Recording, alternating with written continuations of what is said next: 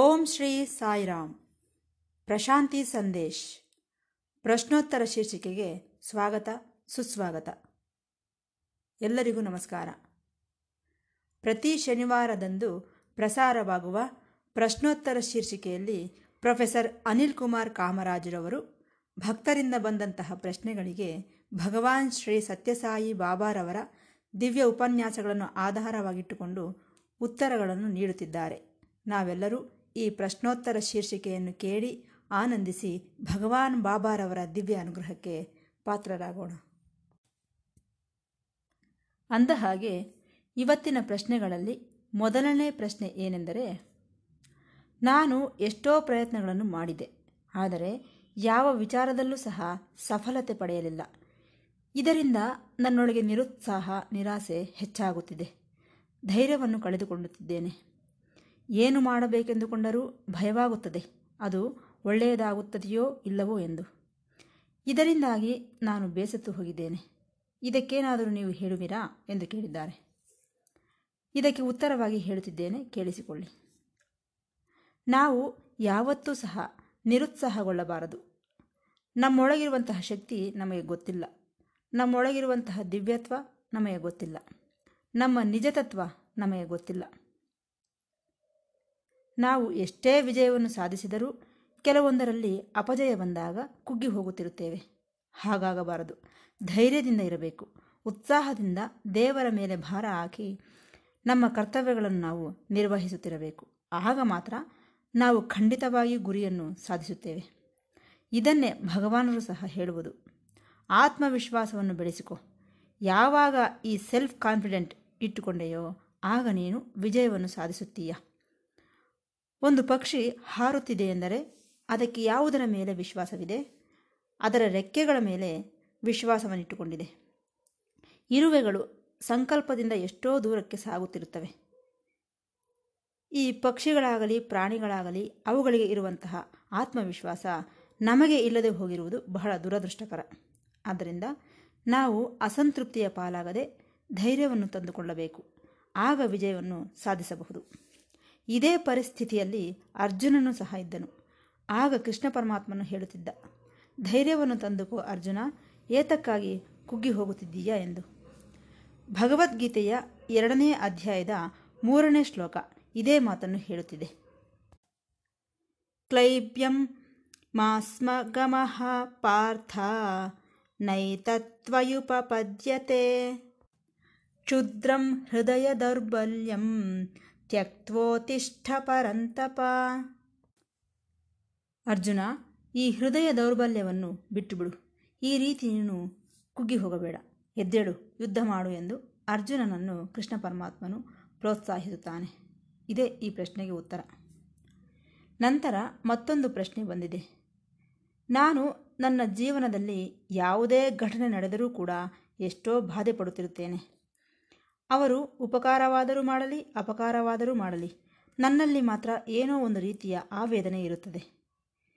ಎಷ್ಟೋ ಬಂಧುಗಳನ್ನು ಕಳೆದುಕೊಳ್ಳುತ್ತಿದ್ದೇವೆ, ನಾವು ಅವರ ಬಗ್ಗೆ ಬಾಧೆ ಪಡುತ್ತಿರುತ್ತೇವೆ. ನಿಜಾನೇ. ಹೋಗಲಿ, ಬದುಕಿರುವವರು ಸರಿಯಾಗಿದ್ದಾರಾ?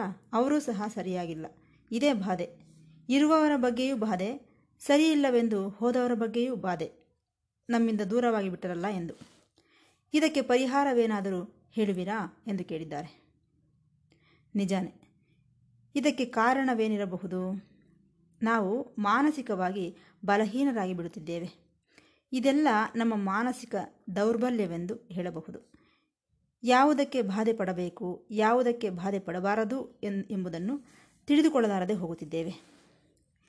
ವಿವೇಕ ಹೊಂದಿರುವವರು ಯಾರಾದರೂ ಸರಿ, ಇರುವವರ ಬಗ್ಗೆ ಹೋದವರ ಬಗ್ಗೆ ಅವರು ಯಾವುದೇ ಕಾರಣಕ್ಕೂ ಬಾಧೆ ಪಡುವುದಿಲ್ಲ.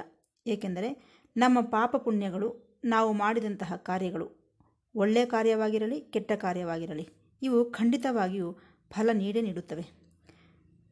ನಾವು ಅನುಭವಿಸುವಂತಹ ಕಷ್ಟಗಳು, ಸುಖಗಳು ಇವೆಲ್ಲವೂ ನಮ್ಮ ಕಾರ್ಯಗಳ ಮೇಲೆ ಆಧಾರ ಪಟ್ಟಿರುತ್ತವೆ. ನಾವು ಮಾಡಿದಂತಹ ಕಾರ್ಯಗಳ ಫಲವೇ ಇವುಗಳು ಎಂದು ತಿಳಿದುಕೊಂಡಾಗ ಯಾವ ಬಾಧೆಯೂ ನಮಗಿರುವುದಿಲ್ಲ. ಇದನ್ನೇ ಭಗವಾನರು ಹೇಳುತ್ತಾರೆ, ಎಂತಹ ಹಿಟ್ಟೋ ಅಂತಹ ರೊಟ್ಟಿ ಎಂದು, ಎಂತಹ ಮೋಡವೋ ಅಂತಹ ಮಳೆ, ಎಂತಹ ಬೀಜವೋ ಅಂತಹ ವೃಕ್ಷ. ಎಂತಹ ಬೆಂಕಿಯೋ ಅಂತಹ ಅಡುಗೆ. ಅದರಿಂದ ಏನು ಮಾಡಿದರೂ ಅದಕ್ಕೆ ತಕ್ಕಂತೆ ಫಲ ಬರುತ್ತದೆ. ಹೋಗಲಿ, ನಾವು ಬಾಧೆಪಟ್ಟರೆ ಆಚೆಯವರ ದುಃಖ ನಿವಾರಣೆಯಾಗುತ್ತದೆಯೇ? ಇಲ್ಲ. ಆತನು ಮಾಡಿದಂತಹ ಕರ್ಮಗಳ ಪ್ರಕಾರ ಆತನು ಅನುಭವಿಸುತ್ತಿದ್ದಾನೆ. ಮಧ್ಯದಲ್ಲಿ ನೀನು ಬಾಧೆಪಟ್ಟರೆ ಏನು ಪ್ರಯೋಜನ? ಆದ್ದರಿಂದ ಈ ಬಾಧೆ ಪಡುವುದನ್ನು ಬಿಟ್ಟು ಬಿಡು ಎಂದು ಭಗವಾನರು ಸಹ ಹೇಳುತ್ತಿರುತ್ತಾರೆ. ಇದನ್ನು ಭಗವದ್ಗೀತೆಯ 2ನೇ ಅಧ್ಯಾಯ ಸಾಂಖ್ಯಯೋಗದ 11ನೇ ಶ್ಲೋಕದಲ್ಲಿ ಹೇಳಿದ್ದಾರೆ. ಅಶೋಚ್ಯ ನನ್ವಶೋಚಸ್ತ್ವಂ ಪ್ರಜ್ಞಾವಾದಾಂಶ ಭಾಷಸೇ ಗತಾಸೂನ ಗತಾಸೂಂಚ ನಾನು ಶೋಚಂತಿ ಪಂಡಿತಾಃ. ಪಂಡಿತರಾದಂತಹವರು ಯಾರೂ ಸಹ ಈ ರೀತಿ ಬಾಧೆ ಪಡುವುದಿಲ್ಲ. ಹಾಗಾಗಿ ಬಾಧೆ ಪಡಬೇಡ ಎಂದು ಕೃಷ್ಣ ಪರಮಾತ್ಮನು ಅರ್ಜುನನಿಗೆ ಹೇಳುತ್ತಾನೆ. ಇದೇ ಈ ಪ್ರಶ್ನೆಗೆ ಉತ್ತರ. ನಂತರ ಮತ್ತೊಂದು ಪ್ರಶ್ನೆ ಕೇಳಿದ್ದಾರೆ. ನನಗೆ ಬಹಳ ದುಃಖವಾಗುತ್ತಿದೆ. ಈ ಪರಿಸ್ಥಿತಿಯನ್ನು ನಾನು ಯಾವತ್ತೂ ಸಹ ಊಹಿಸಿರಲಿಲ್ಲ. ನನ್ನ ಆಪ್ತ ಮಿತ್ರನು ಮರಣಿಸಿದ್ದಾನೆ. ಈ ಘಟನೆ ನನ್ನನ್ನು ಎಷ್ಟೋ ದುಃಖಕ್ಕೆ ತಳ್ಳಿದೆ. ಎಷ್ಟು ಪ್ರಯತ್ನಿಸಿದರೂ ಸಹ ಅದನ್ನು ಮರೆಯಲಾಗದೆ ಹೋಗುತ್ತಿದ್ದೇನೆ. ಏನೋ ಈ ಜೀವನ, ಈ ಜನನ ಮರಣಗಳೇನೋ ಎಂಬ ಪ್ರಶ್ನೆಗಳು ನನ್ನನ್ನು ವೇದಿಸುತ್ತಿವೆ. ಇದಕ್ಕೆ ಪರಿಹಾರವೇನೆಂದು ಕೇಳಿದ್ದಾರೆ. ಇದಕ್ಕೆ ಭಗವಾನರು ಹೇಳಿರುವ ಉತ್ತರವನ್ನೇ ಹೇಳುತ್ತೇನೆ. ಒಬ್ಬ ಚಿಕ್ಕ ಹುಡುಗ ರಸ್ತೆಯ ಮೇಲೆ ಅಳುತ್ತಿದ್ದಾನೆ. ಆಗ ಆ ಕಡೆಯಿಂದ ಒಬ್ಬ ಮೇಧಾವಿ ಬಂದು, ಯಾಕಪ್ಪ ಅಳುತ್ತಿದ್ದೀಯಾ ಎಂದು ಕೇಳಿದ. ಅದಕ್ಕೆ ಆ ಹುಡುಗ ಹೇಳಿದ, ನನ್ನ ಅಮ್ಮ ಹೊರಟು ಹೋದಳು ಎಂದು. ಅಯ್ಯೋ ಪಾಪ, ಆ ಮಗುವಿನ ಎದುರಲ್ಲೇ ತಾಯಿಯ ಶವವಿದೆ. ಆಗ ಆ ಮೇಧಾವಿ ಕೇಳಿದ, ಹೊರಟು ಹೋದಳು ಎಂದೆಯಲ್ಲ, ಇಲ್ಲೇ ಇದ್ದಾಳಲ್ಲ ಎಂದು ಕೇಳಿದ. ಅಲ್ಲ ಸ್ವಾಮಿ, ಪ್ರಾಣ ಹೋಗಿದೆ ಎಂದ. ಮತ್ತೆ ಹೋದಳು ಹೋದಳು ಎಂದೆಯಲ್ಲ, ಹೋಗಿದ್ದು ಪ್ರಾಣ. ಆದ್ದರಿಂದ ಹೋಗಿದೆ ಹೋಗಿದೆ ಎಂದರೆ ಎಲ್ಲಿಗೆ ಹೋಗಿದೆ? ಹೋಗಿದ್ದು ಪ್ರಾಣ. ದೇಹ ಇಲ್ಲೇ ಇದೆ. ಆದರೆ ನಾವು ದೇಹ ಎಂದುಕೊಳ್ಳುತ್ತಿರುವುದರಿಂದಲೇ ನಮಗೆ ಈ ಕಷ್ಟಗಳು ದುಃಖಗಳು ಉಂಟಾಗುತ್ತಿವೆ ಎಂದು ಹಿರಿಯರು ಹೇಳುತ್ತಿದ್ದಾರೆ. ಭಗವದ್ಗೀತೆಯೂ ಸಹ ಇದನ್ನೇ ಹೇಳಿದೆ. ನಮಗೆ ಆ ವ್ಯಕ್ತಿಯ ಜೊತೆಯಲ್ಲಿರುವ ಅನುಬಂಧ, ಸಂಬಂಧವೇ ನಮ್ಮ ದುಃಖಕ್ಕೆ ಕಾರಣ. ಇವನು ನನ್ನವನು ಎಂದುಕೊಂಡಾಗಲೇ ದುಃಖ, ಇನ್ಯಾರ ಮೇಲೂ ದುಃಖ ಬರುತ್ತಿಲ್ಲ. ಸತ್ತು ಹೋಗುವುದರಿಂದ ದುಃಖವೆಂದರೆ ಯಾರು ಸತ್ತರೂ ಸಹ ದುಃಖಿಸಬೇಕಲ್ಲವೇ? ನನ್ನವರು ಹೋದರೆ ಮಾತ್ರವೇ ದುಃಖಿಸುತ್ತಿದ್ದೇವೆ. ಆದ್ದರಿಂದ ಈ ಬಂಧ, ಅಟ್ಯಾಚ್ಮೆಂಟ್, ನನ್ನವನು ಎಂದುಕೊಳ್ಳುವುದೇ ದುಃಖಕ್ಕೆ ಮೂಲ ಕಾರಣ. ನಿಜ ಹೇಳಬೇಕೆಂದರೆ ಯಾರೂ ನಿನ್ನವರಲ್ಲ, ಯಾರೂ ಸಹ ನಿನಗೆ ಬೇರೆಯವರಲ್ಲ. ಈ ಅನುಬಂಧವೇ ಕಾರಣ. ಇಷ್ಟಕ್ಕೂ ಮರಣವೆಂದರೆ ಏನು? ಒಂದು ಬದಲಾವಣೆ ಅಷ್ಟೆ. ನಾವು ಚಿಕ್ಕವರಿದ್ದಾಗ ಎಲ್ಲರ ಜೊತೆ ಸೇರಿ ಆಟವಾಡಿಕೊಳ್ಳುತ್ತೇವೆ. ಸ್ವಲ್ಪ ದೊಡ್ಡವರಾಗಿ ಯುವಕರಾದೆವು. ಆಗ ಅಯ್ಯೋ ನನ್ನ ಬಾಲ್ಯ ಹೋಯಿತಲ್ಲ ಎಂದು ಎಂದಾದರೂ ಬಾಧೆ ಪಡುತ್ತೇವೆಯೇ? ಇಲ್ಲವಲ್ಲ. ಅದೇ ರೀತಿ ಯುವಕರಂತೆ ಇದ್ದು ನಾವು ಕೆಲವು ವರ್ಷಗಳ ನಂತರ ವೃದ್ಧಾಪ್ಯ ಸಮೀಪಿಸಿತು. ಆಗ ಅಯ್ಯೋ ನನ್ನ ಯೌವನ ಹೋಯಿತಲ್ಲ ಎಂದು ದುಃಖಿಸುತ್ತೇವೆಯೇ? ಇಲ್ಲ. ಆದ್ದರಿಂದ ಯುವಕರಾಗಿದ್ದಾಗ ಹೊರಟು ಹೋದ ಬಾಲ್ಯದ ಬಗ್ಗೆ ಬಾಧೆ ಪಡುತ್ತಿಲ್ಲ. ವೃದ್ಧರಾದಾಗ ಹೋದ ಯೌವನದ ಬಗ್ಗೆ ಬಾಧೆ ಪಡುತ್ತಿಲ್ಲ. ಇದೆಲ್ಲ ಸಹಜ, ಬರುತ್ತಾ ಹೋಗುತ್ತಾ ಇರುತ್ತವೆ. ಅದೇ ರೀತಿ ಜನನ ಮರಣಗಳು ಸಹ.